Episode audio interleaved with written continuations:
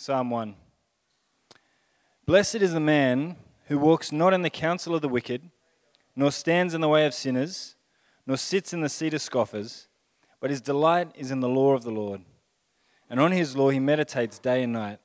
He is like a tree planted by streams of water that yields its fruit in season, and its leaf does not wither. In all that he does, he prospers. The wicked are not so, but are like chaff that the wind drives away.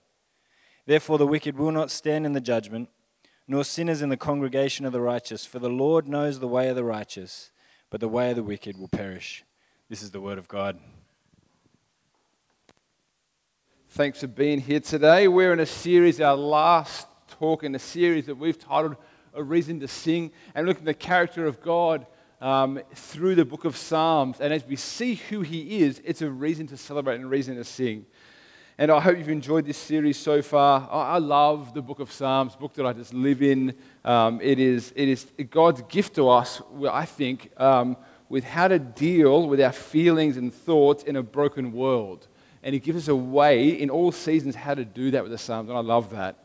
Um, today we are looking at, uh, finishing this series, we're looking at Psalm 1 and seeing that God is personal. We just heard that God wrote a book. He's that person. He wrote a book to us, almost like a letter to us to, uh, to show who He is, His thoughts, um, uh, and to reveal Himself to us as a, as a relational God. And through this book, He speaks light and life into our lives. And I want to show you that today as we look at Psalm 1. Let's talk to God first and ask that He would help us to listen. Let's, let's pray together. Father, we want to thank you so much uh, that we are here this morning, and that's by no accident, that you, you want to speak to us again. And Lord, help us to have hearts and minds that are not just going to take that for granted, that are not thinking at the weeks ahead or the weeks past or what we need to do. But help us just to be still. Help us to sit before you and wanting to hear more from you. Lord, you say your word is living and active. You say that it is food for our soul. And so, Lord, help just to feed us now. Use me as your servant just to, to, to speak your word truthfully and help us to have ears and hearts that are ready to meet with our Creator. So, Lord, bless our time now, we ask. Amen. Now, often at the start of each year, it's often a time for, you know, do overs, start again, fresh routines, plans to take over the world, right? Um, you know, one of the ways of doing this is New Year's resolutions. I love looking at New Year's resolutions and seeing what goals people make and thoughts they have and plans they try to do. And I often Google, you know, top New Year's resolutions to figure out what's going on and what people are doing, doing whatever. I found, uh, I found a list that they surveyed a quarter of a million, million people for the top uh, 10 2020 New Year's resolutions. Um, let me show you to you. Here it is. Here they are. Uh, firstly, actually doing my New Year's resolutions is the top one. Trying something new is number two. Eating more of my favorite foods, three. Lose weight is four. Go to the gym, five. Be happier and better mental health, six be more healthy, seven, be a better, better person, eight, upgrade my technology is nine, staying motivated is 10. Now, there are a few ones that are, that are uh, a few standard ones, right? You know, the whole uh, lose weight, get healthy, go to the gym, they're always there. But surprising, like upgrade technology. Who, uh, anyway, if that's yours, I'm sorry, but it's weird. It's just weird. Uh, be a better person, I thought was interesting. Be a better person and be happier, I thought was really interesting. That stood out to me. Be happier. Almost like there's a pre- presupposing that people feel like they're not as happy as they could be, or that they need to be happy because it's a good thing for them. And it's right, right? Who doesn't want to be happy? And I think if you look at these New Year's resolutions just here, I think often behind most of them is a desire for happiness, is a desire for satisfaction.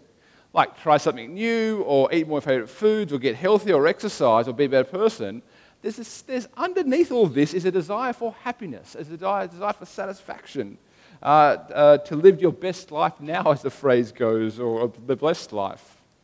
You know, the, the, the, one of the cafes that I sit in, Piccolo's down the road there, has all these posters all over the wall advertising certain things and courses sometimes. And one of them, it says this poster, it's big writing, and it says, Living your best life question mark. Really tapping into this desire, I think that a lot of us have, have in us is are we living our best life? Our, oh, do we have satisfaction and happiness and meaning at the moment? I think we all feel, and I often think that it's a thing that God has made us to be like. That God has given us, uh, given us a desire for happiness, for satisfaction, that we are on a quest, a God given quest to find our satisfaction. But the question then becomes is where do you find your happiness and your satisfaction? These desires that are in us. You know, what influences where we look and what we pursue? Who do we listen to? Who do we go to advice, for advice, for satisfaction, for happiness, for answers? Today, as we look at Psalm 1, we'll read through this and we'll see that uh, the Psalm will show us where God says we find it. He will show us where we find it. It's a short psalm. It's not very long, so I'm going to try and give you three observations. They're really brief, really simple. Just to walk through. this. I think there's a really nice logical flow to it, and I'll show you what it is. That should say doesn't do. Anyway, they're backwards. The first point is doesn't do, not does do. Then it's the other way around. It does do, then the result. So it doesn't do is first. Let's have a look at this. Let me read to you sentence one. It says this again Blessed is the man who uh, who walks not in the counsel of the wicked, nor stands in the way of sinners, nor sits in the seat of scoffers. So let me begin by looking just at the first word, blessed. I'm not going to go through it word by word, don't worry. Just first word, blessed. What does the word blessed mean? This is really crucial because the whole psalm is really about what it means to be blessed. And what does the word blessed mean? We throw it around a lot. What does the word blessed mean? The word literally means to be happy, and not just happy and just laughing, but happy in this deep sense of rooted in moral and mental and, mental and physical well being, to be fully satisfied. You could almost translate this verse as, Oh, the happiness for the person who does not walk in the counsel of the wicked, nor stand in the way of sinners, nor sit in the seat of scoffers. The happy and blessed person is the one who doesn't do these things. And there's three things there, isn't there? The three things are walk in the counsel of the wicked, stand in the way of sinners, or sit in the seat of scoffers. He's saying then these things don't bring happiness or blessing. And it's almost like there's a progression here from walking to standing to sitting. It's almost a progression here.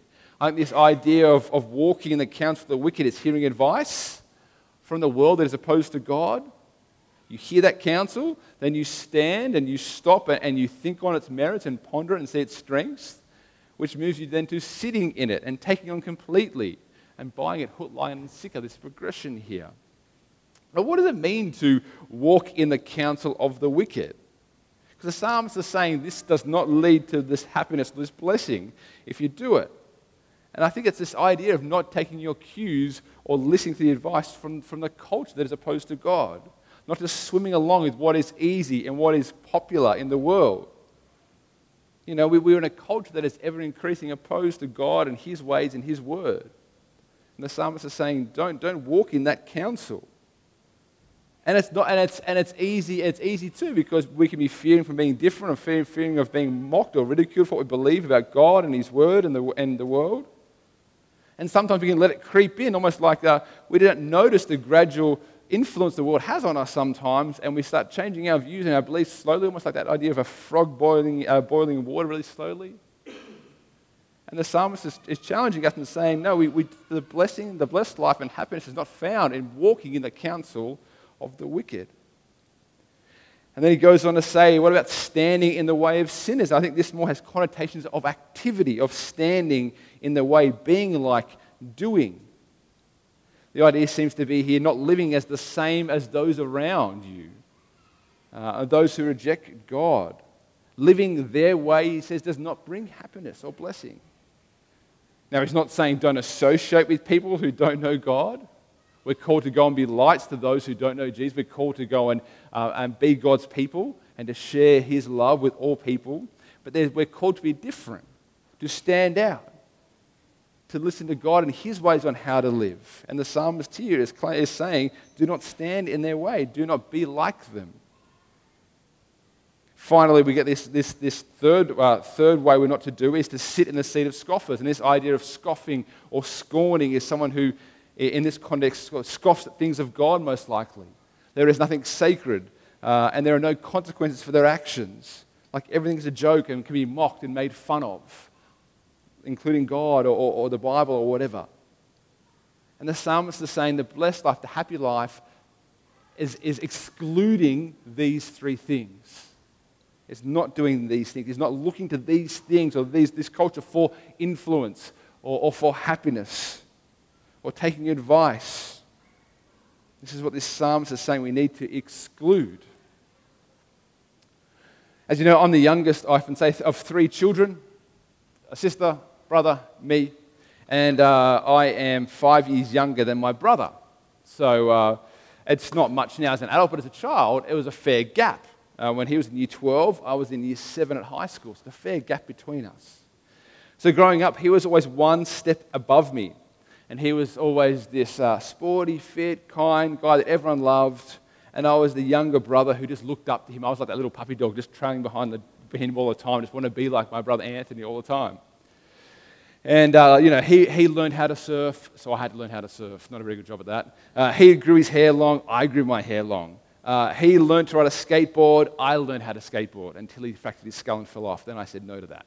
Uh, but uh, he was someone that I looked up to and just wanted to be like. And, and, he had this huge influence over my life. And I went to him for advice on all things because I wanted to be like him. He influenced me. I remember one night we, we shared this tiny bedroom uh, together. And for a number of years, even when we could have moved out, we were such good buds, we just, we just often would talk at night together. I remember telling him one night lying in bed, I said, Oh, this is girl I met from church. Her name's Katie. Um, she's three years younger than me. Should I date her? You know, and he's like, Nah, don't do that. And um, luckily, I listened to him on that one. But uh, in everything else, uh, I asked him for advice, and he would give me good advice. And I wanted to be more like him. He had a huge influence over my life, of who I am, what I'm like. I wonder if you to step back on your life and think about what influences you. How you think about the world, how you act, what you do or don't do, how you form and shape opinions, how you make decisions, who you go to. Who do you look to? We, we all look to something or someone to shape us, to influence us, to answer our questions, to form a worldview. What, what is it for you? Here in Psalm 1, the psalmist wants to show us this path to, to happiness and to blessing, and he's saying it's not here, it's not found in sitting, uh, sitting or standing or walking in, in the seat of mockers or sinners or the wicked. So Here's what to exclude, he says. But then he moves on, he contrasts this and says, No, here is the path to blessing. Here is what to look to for influence and for leading. Let me show you this. Here's what we are to do. Sentences 1 and 2, it says this.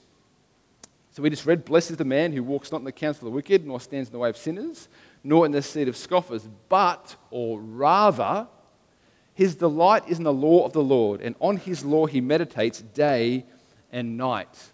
And so the psalmist wants to draw this, this contrast of being influenced from one place to be influencing from another place being shaped by how you think or how you feel by the wicked, the sin, and the scoffer, versus being shaped by the law of the Lord, by God and His word and His instruction. He's saying, don't give your attention to, to the world or start to delight in its ways, but rather delight in His God and His ways. This is the path to blessing, this is the path to happiness. And I think the word here, I don't know if you've noticed, the word here, delight, I think is super interesting here. Delight yourself in the law of the Lord. Why did he use the delight? Why did he say read the Bible? Why did he say uh, just, just, just make sure you listen to God? But he uses the word delight. And I think it comes to this whole idea of what he's trying to contrast against following the ways of the world versus following the ways of God and, uh, of God and his word. Think about this for a second. I don't think anybody walks or stands or sits in the ways of the world out of duty or pure obedience. We stand or sit there because we want to. We watch the things of the world so intent that they become attractive to us. We meditate on them, then we delight in them. And this is how sort of this idea of, of worldliness happens in our hearts. You start to look at what the world has and what it has to offer and looks tempting and what it produces. And you think you, you want it. And so then you, you delight and then you stand and you sit in it. And the contrast then is God is, uh, the Bible's saying here, Psalm's saying, instead of delighting in that, delight yourself in the Lord. Delight yourself in the law of the Lord. Not out of obedience or duty, but delight in God's ways and meditate it day and night. And the point here is the only hope against the pleasures of the world is the pleasures of the Word. It's like the pleasures of the world are awakened by looking at them long enough. So the pleasures, pleasures of God and His Word are awakened in our souls by meditating on them day and night and seeing their beauty. And that's the implication of this psalm. Delight yourself in the law of the Lord and meditate on it day and night. This is the whole point of the psalm. He's saying, meet with your God through His Word. He is personal. You can speak to Him, you can hear from Him, you can know Him. And this is the path to a relationship which brings joy and happiness and blessing. And the psalmist here is calling uh, God's people to have a passion for His Word, a passion to meet with Him, to delight in it. He's calling them to practice, to meditate on it. And the word meditate is really interesting. It means to mutter. To mutter. And you know how you, you know, crazy people mutter to themselves? It's saying here you to meditate, to mutter to yourself throughout the day the Word of God. As you meditate and think on what you've read, you mutter it to yourself in your heart and in your mind. To meditate and to think over and over and over on it. We have to have a passion for it, to practice it, and we are also called to persist in it day and night. The psalmist is urging us to meet with God, to meditate on his truths day and night so we delight in them. And the psalm's saying this is the path to happiness, to blessing, because our God is personal. He speaks, and we can meditate on it day and night. I don't know about you, but um, I love often trying to learn new skills, new things. I get bored quite quickly. And so I want to try something new all the time, and so I often try new hobbies. And I often find it frustrating when I try and do something new and I say something, I'm going to try this. And they say, Yeah, it's really easy. I tried that and I nailed it. And then you give it a go and you're horrible at it. And I often feel like this is me when it comes to music. Um, I cannot play a musical instrument and I would love to. I would love to. I see guys up here playing, rocking out. Look at Marlon looking so cool on his guitar, looking like it's nothing for him. And I'm like, man, that is, that is hard. And uh, I look at it and I think, I want to play and sing like Chris or like Jordan or Tim. And, and, and I just can't. I've tried to learn a guitar three or four times. And I'm actually on my third or fourth time now with my good teacher Jordan over here. And, um, and my daughter and I are having competition to see better fast, and she's beating me. That frustrates me no end. And uh, I tell people I'm trying to guitar, and they're like, yeah, yeah, I taught myself. I watched a few YouTube clips and I just learned. I'm like, ah, oh, my fingers just won't go there. I'm like, move your, and my little pinky won't go there. I'm like, just strum. I can't get it, and I'm super frustrated by it because it should be easy, or people tell me it's easy, but it's not. I find it really hard. And I think we can read this psalm here, right? It's so easy to read this psalm and say, Delight on God's word. Meditate it day and night. And this is the path to blessing and happiness. And I'm sure that all of you here have tried to read the Bible for yourself and you found it hard. It's hard. And it can be frustrating. I'm sure you've tried uh, on and off, and then you give up for a while, then you feel guilty, and then you, you sleep in rather than the Bible, then you, try, you get distracted, and then you look at it, and it's, and it's hard. We've all tried it. And we can go sometimes think, hey, I'm going to start again today, I'm going to give it another shot. And you read and you don't understand it. Or you read it with this expectation of that you're just going to have this amazing feeling, this spiritual experience, and read the Bible, and nothing happens. Or you read it thinking, God, I just want some answers on these issues that are in my life plaguing me. Lord, give me an answer. And you read a passage just on, on Isaiah and judgment. Like, what is that? And you just think, well, why, why do I bother? This is so hard. And you think it's a waste of time. And we hear we should delight in God's word and his ways, but that's not our experience. And we all feel like this, and I feel like this. Let me read here, and I encourage you to, to not give up because it's way too important. I want to say this. I want to say we will not grow as followers of Jesus. You will not experience the blessing of being in a relationship with your God or a joy that is found if you aren't meeting with your God. You will not grow. It's your spiritual food that you will not last without. The Christian life will become a drudge and a dread, and it will drag your feet we have this amazing relationship with our Creator bought for us through the blood of His Son on the cross in our place for our sins. And we can draw near, as Hebrews 10 says, and we can do, meet with Him face to face in His Word, day by day, in the Spirit. We have that. And if we don't do it, I don't think we're going to last. I want to encourage you. If you, don't, if you find it hard to delight in God's Word, if you, you know you should, but you just don't know what to do, you feel stuck, you don't have a desire, I want to encourage you to, this is so simple. I want to encourage you to pray. Now, I can say that. It's to pray to your Creator. I want to say this God is not a God who's trying to play hide and seek with you. He's not hiding in the corner saying, I'm going to make it really hard for you to come and know who I am. I'm going to hide over here and I hope they don't find me. That is not the case at all. Our God loves us so much and He wants to speak into your soul. And He made you and He knows what you need to hear. And He's written in a book for you that you can access anytime, day or night. And He wants you to know Him. And He loves you unconditionally. And He's not disappointed with you if not in the Bible, that He is not, he is not this, this disappointed Father saying, Do better.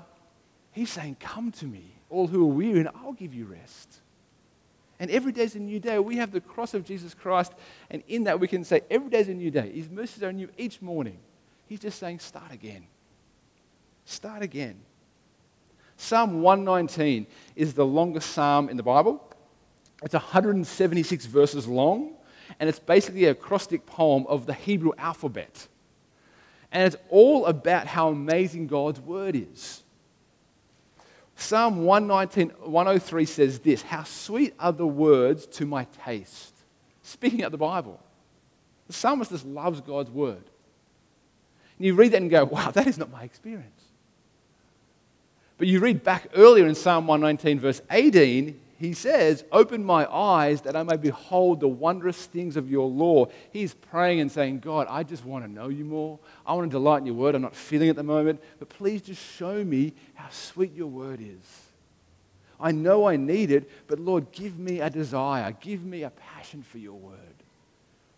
And he prayed and he goes and reads and he has that because he knows this desire for the word is not from his own soul, but it's a gift from God. In our fallen state, no person naturally hungers for or delights in God's word or wisdom. So the psalmist asks and then reads. And I want to encourage you to do the same.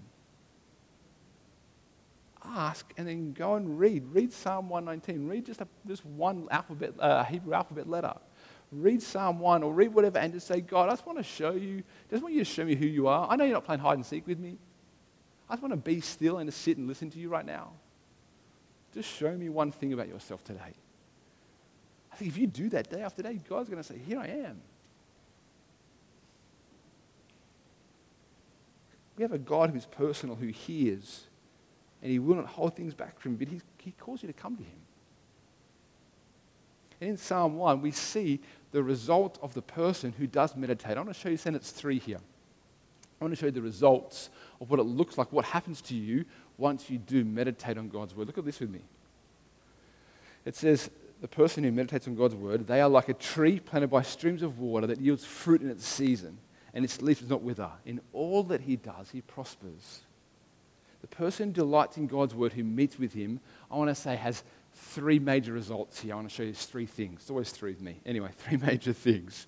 And they all start the same letter because it's easy to remember. Stability, supply, success. That's the result. Stability, supply, and success. The first one, stability. They are like a tree planted. A tree planted. Someone who reads the word, meditates, is a tree planted. Now, I used to be a landscape gardener. I love trees. And so one of, one of the coolest trees I know is a Moreton Bay fig. Look at this on the screen. What a cool tree. Moreton Bay fig, like a bunch of snakes there anyway. Um, Moreton Bay fig, it is huge. This is 270 years old, this tree. Uh, they're all around the place, some in the, the park, down at the Gladstone Park. Uh, they're huge trees. What I love is how strong this tree is. You look at this thing here, you can climb that, you can, you can jump all over that. It will not move, it will not shake because it is planted deep. These trees have roots that go hundreds of meters in search of water.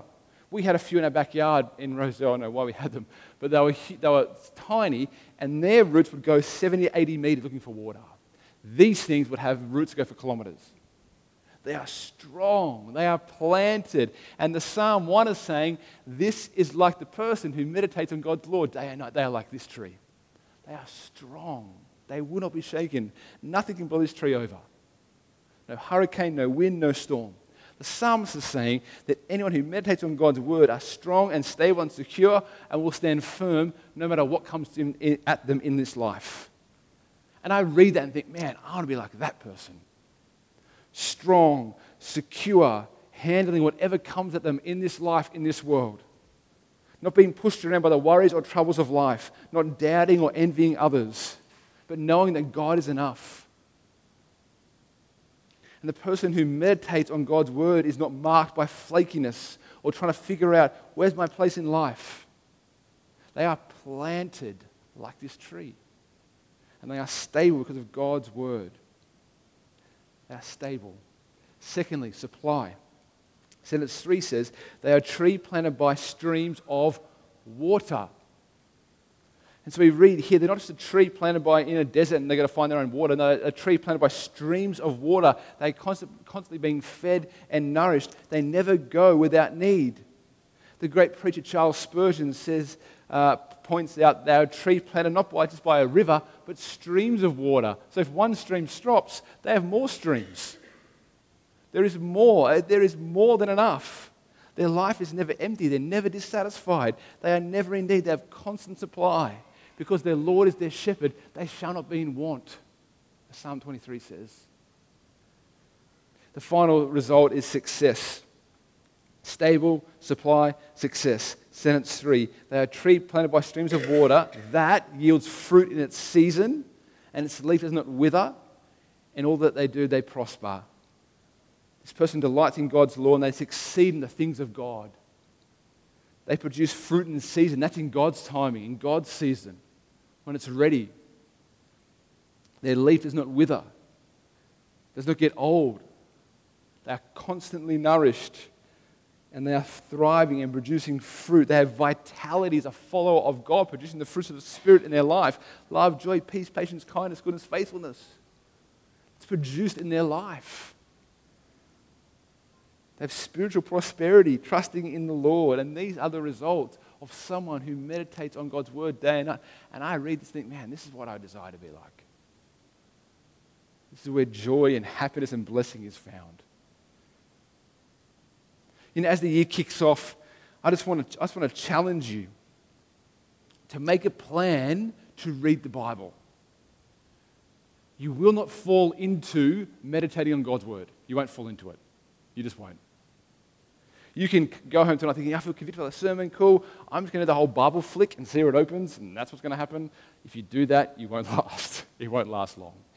You need a plan. You need some discipline to work out how you're going to meet with your God and experience the blessing of this as you meet with your Creator. He speaks into your life day by day, meditating, delighting in. You need a plan. And I want to encourage you today to not leave here without a plan. Look, these things here, right? These are worth getting.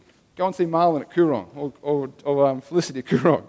These books like this, you have devotions like John Piper's Taste and See, or Paul Tripp's Morning New Devotions, or the popular thing at the moment, Pete Scazzero, Morning um, uh, Day by Day. Any of these books are worth your money to get through the Bible in a year, like this one by Carson, year in a year in the Bible.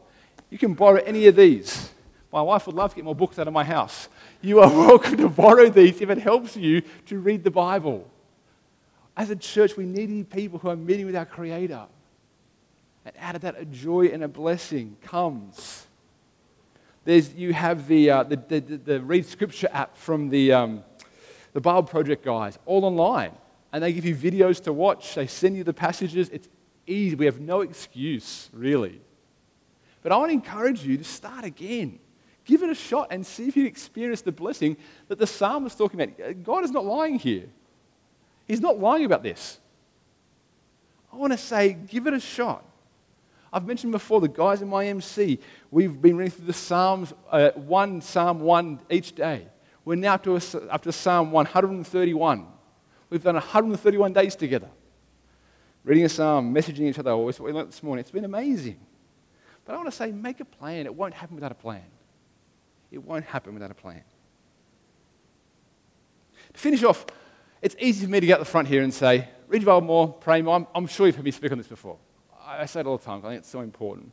But I want to I I interview someone who I think has heard me say this a lot, talk about this a lot, but I think recently it's clicked for them, and I, wanna, I want them to share their experience with you. So would you please welcome Jordan to the front? Thank you.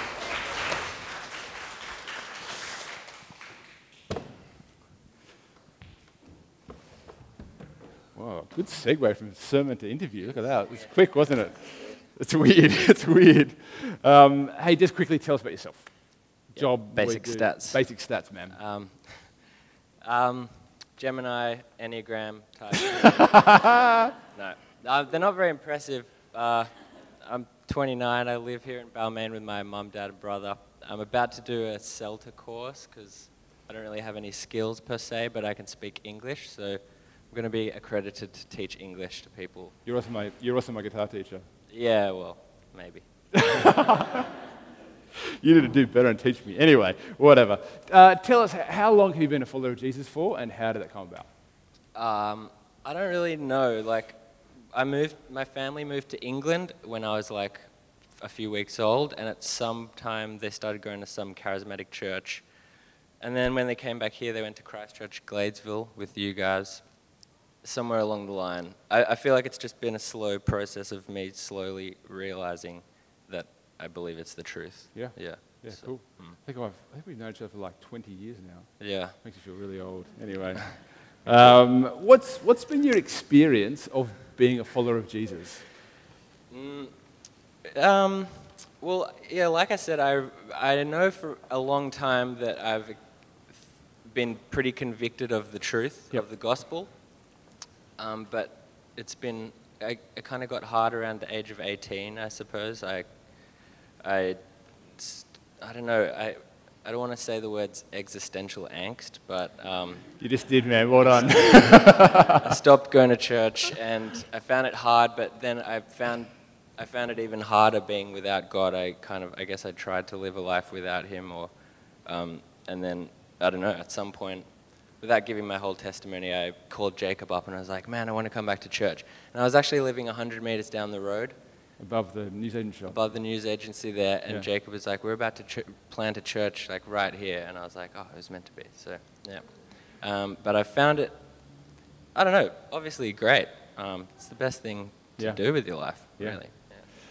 Uh, you would have, you've, you've been in church for a long time. Uh, you would have heard many sermons on, you know, read your Bible more and whatever. What's been your experience of trying to read the Bible for yourself? Mm, yeah, I don't think I could ever say until recently that I've been, you know, where I'm supposed to be with meeting with God. Yeah. So I found it. It's like I like to read, but I don't. I don't read the. I haven't read the Bible as I should, and that, I don't know. So I've read. You know, it's been sporadic. I've Yeah. had periods of, like in the video, like discipline and resolve that might last Yep. and periods where I really taste and see that the word is sweet like honey and I, I'm passionate about it. But um, yeah, it, it has never led to something that I feel like is kept, keeps on building. Um, yeah. Yeah. We got to hang out a lot last year. You were an intern, so we we're hanging out once a week. And uh, I know something has clicked or changed for you recently when it comes to meeting with God. Do you want, do you want to share that with us? What's Yeah. happened? Um, I really do. I hate being up the front, but I want to share this because it's been quite profound. Yeah. Like, um, we've been doing that Scazzero book, Taste and See, and um, That one. yeah, I mean, it's hard to s- talk about this like without being like heretical. Like, it's pretty good, but it's it's it's it came at the right time in my life. Yeah. He talks a lot about stripping away things that are not of him, and I, I think I yeah really learned through the internship year things that I was clothing myself with that I was looking for some kind of joy in, and yeah, some circumstances in my life over the last like year or two, um, God just like frustrated a lot of my plans and humbled me a lot in so many different ways. So I was, it was a kind of tough last few years, and then this book just uh, introduced the novel idea of reading the word twice a day, which we've talked about a little bit before. And I think also the si- silence for two minutes before doing that um, is like also pretty new and yeah. Explain that and what that is and why you do it. Yeah. Well, I mean, he does it better, but oh well, for me, what it's meant is that I just look forward to Bible time because I just go and sit and think for a couple of minutes, and I like the muttering thing. Yeah. Um, I didn't know that, but yeah. So I don't meditate like empty my mind. Um, which I would heavily advise against. But I, I meditate. I, I know the Bible. Like things come into my head. Like I know who God is, and I just sit there for a couple of minutes. And that's so much easier for me to do in the morning than like, oh, I got to read my Bible. I just think like I'm going to go and sit on that seat and just think and be in God's presence because I know that I can be there because Jesus has enabled me to be with Him. So uh, it's just made it so much easier for me to go and start and just start with sitting in silence and I don't know, sort of praying, but not like actively bringing petitions to Him, but just sort of being like, "Hey God," um, and uh, anyway, um, th- that's the silence. Yeah, thing. I that idea like, of just, I know for me, it's just sitting quietly. And the, the Psalm 46:10 says, Be still and know that I'm God. And that idea of trying to quiet my, my soul and my mind is always so busy and saying so many things in my head. It's actually trying to stop and say, God, I'm here, just talk to me. And open the Bible and see what he has to say to me. Rather than me coming to him with an agenda or, or, or a plan, saying, God, I'm here, let's just chat. And Yeah. open the Bible, away we go. And that's that idea of being silent and still, right? Yeah. That idea, yeah. Yeah, which I really think has been one of the aspects to this practice that has meant that it has just, I don't know, been really fruitful for me or has felt really different. How have things changed for you with your relationship with God now? Like starting to this practice of silent, open the Word even twice a day, like you're saying, you're you're looking at the Bible twice a day. And what's changed for you? Uh, a lot. Like in it, I, I feel closer to God. I, I feel like more fluidly do I go to Him um, throughout the day um, with yeah, uh, with just things that would pop into my head that usually I would be looking elsewhere for guidance or whatever. Uh, It's just like a discipline that has meant that yeah, I I really f- uh, for the first time I'm just um, happy to see God in the morning and wake waking up. It's also coincided well about three weeks after um, we started this thing. I quit smoking and I quit um, uh, like coffee, which I wasn't really addicted to, but I just like cut out all this stuff. And I even learned that that kind of like ascetic um, I don't know, this like harshness, uh, severity of the flesh, and like fasting and stuff. Like it won't even take you that far. But what it did was, it, I, just it was showed me how much every day I rely on so many things, and God like really stripped me bare. And I had like a pretty terrible week where I was just like, this sucks, and all I've got is God. And I, I was like, God doesn't really satisfy. Like I, I feel hungry. I feel not. I wasn't even fasting. I just felt this hunger for something that I didn't even know what it was, which was familiar to me even when I was indulging in like I smoked like pot and um, cigarettes like as much as I wanted. And I was familiar with this feeling of hunger, and I think that God has showed me like how to reboot and detoxify like physically, and then um, yeah to really actually see like wow like in the morning like my head feels clear and i'm just like oh hey god like i'm looking forward to i'm going to get up in a second you know maybe stretch and drink a glass of water and then i'm just going to sit on the couch and talk to you and i, I just i don't know it, the fact that that's joyful for me now is like a miracle That's so cool. That's really cool. Well, you know, you've, as I said, you've heard many sermons on read and pray. People here today go, man, how do I, what do I do? What would you say? um, i would Pastor Jordan, preach it. Yeah. I've already said it, but uh, like think of the think of it as meeting with God and and not as like a box to tick and and think I've had a successful Bible reading not because I've done it, but because I have uh, I don't know beheld a little bit of um, I guess, the peace and um, treasure that it is to be able to meet with God. Um, I would say do try to read twice a day, even even three times a day. Um, and I would say be quiet and don't always be praying like that you need stuff, um, but just know that God loves you and enjoys you hanging out with Him when you sit there and just be like, hey, God. Um, and you know that He's God. That's what He wants you, that's all He wants of you. And it's, I don't know, it's a mystery why it's such a blessing to Yeah. know that. Yeah. Jordan is worth talking to more. He has m- much more to say on this stuff. I've been super encouraged by his growth recently, and as I said, I've known him for 20 years or so, but to see him grow recently and his delight in the law of the Lord has been phenomenal work of the Spirit in his life. So I wanted to share that with you today, what, what's been going on in his life through meeting with his God, which is so cool. Um, I want to give you time now just to think about for your own life what do you want to do from this? Uh, are you going to make a plan to use one of these to meet with your God, to, to think about twice a day or whatever, bookend, morning and evening, whatever it's going to do? But I would encourage you not to leave here today without having a plan to meet with your God and experience the blessing of what Jordan was saying, what Psalm 1 says. So let me give you time to reflect, to think about yourself, your soul, and pray to God, have a plan, and then um, Jez will get up and pray for us.